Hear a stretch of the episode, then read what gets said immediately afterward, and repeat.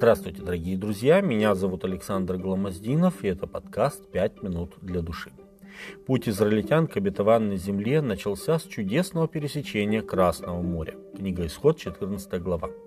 В конце их сорокалетнего странствия еще одна водная преграда отделяла израильтян от их наследия – Иордан, находившийся в состоянии весеннего половодья.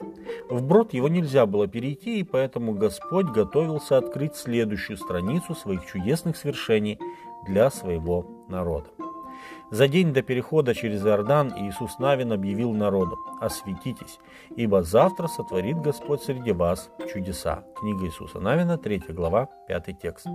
Осветиться требовалось прежде всего потому, что Божий народ должен был соприкоснуться не столько с чудесами, которые будут происходить, начиная со следующего дня, сколько от того, что среди них будет находиться самая священная реликвия святилища – ковчег Завета – Священники на своих плечах понесут его пред всем народом. Книга Иисуса Навина, 3 глава, 6 текст. На следующий день, когда стопы ног священников, внесших ковчег Завета, погрузились в Иордан, произошло чудесное и необъяснимое явление. Вода справа вдалеке стала стеной, а слева иссякла и осушила русло.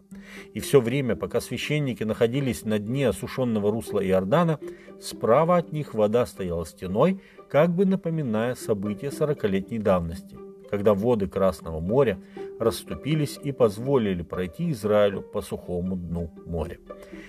В это время весь народ стремительно пересек Иордан и оказался на противоположном берегу на Иерихонской равнине, готовый получить от Господа во владение землю Ханаана.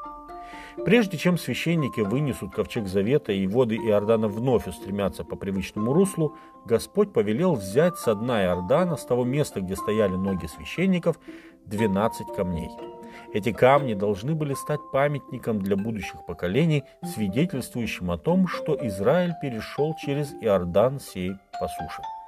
Иисус Навин сказал, когда эти камни были установлены в Галгале, «Господь Бог ваш иссушил воды Иордана для вас, доколе вы не перешли его, так же, как Господь Бог ваш сделал с Черным морем, которое иссушил пред нами, доколе мы не перешли его, дабы все народы земли познали, что рука Господня сильна, и дабы вы боялись Господа, Бога вашего, во все дни». Книга Иисуса Навина, 4 глава, с 22 по 24 текст. Бог знал свой народ, и знал он и то, что скоро они забудут его великие дела, если не будут предприняты меры для того, чтобы они могли помнить об этом великом событии. Нельзя было позволить будущим поколениям забыть Божью заботу и водительство. Этот памятник в Галгале, будучи памятником Божьей силе, должен был стать памятником успешного завершения странствований по пустыне. Ропот, бунт, разочарование должны были уйти в прошлое. Теперь все новое. Слова о том, чтобы бояться Господа, направлены не только Израилю, но и всем народам земли. Божий план подразумевал, чтобы его отношения с Израилем стали наглядным уроком для всего человечества. Народ Израиля собирал знания об истинном Боге и его спасении. Эти знания должны были распространиться по всей земле в результате надлежащего образования израильских детей, которые в свою очередь должны были стать миссионерами. Книга Иисуса Навина, 4 глава, 22 текст. По мере роста численности и влияния Израиля вся земля вскоре должна была узнать об истинном Боге и воздать ему славу.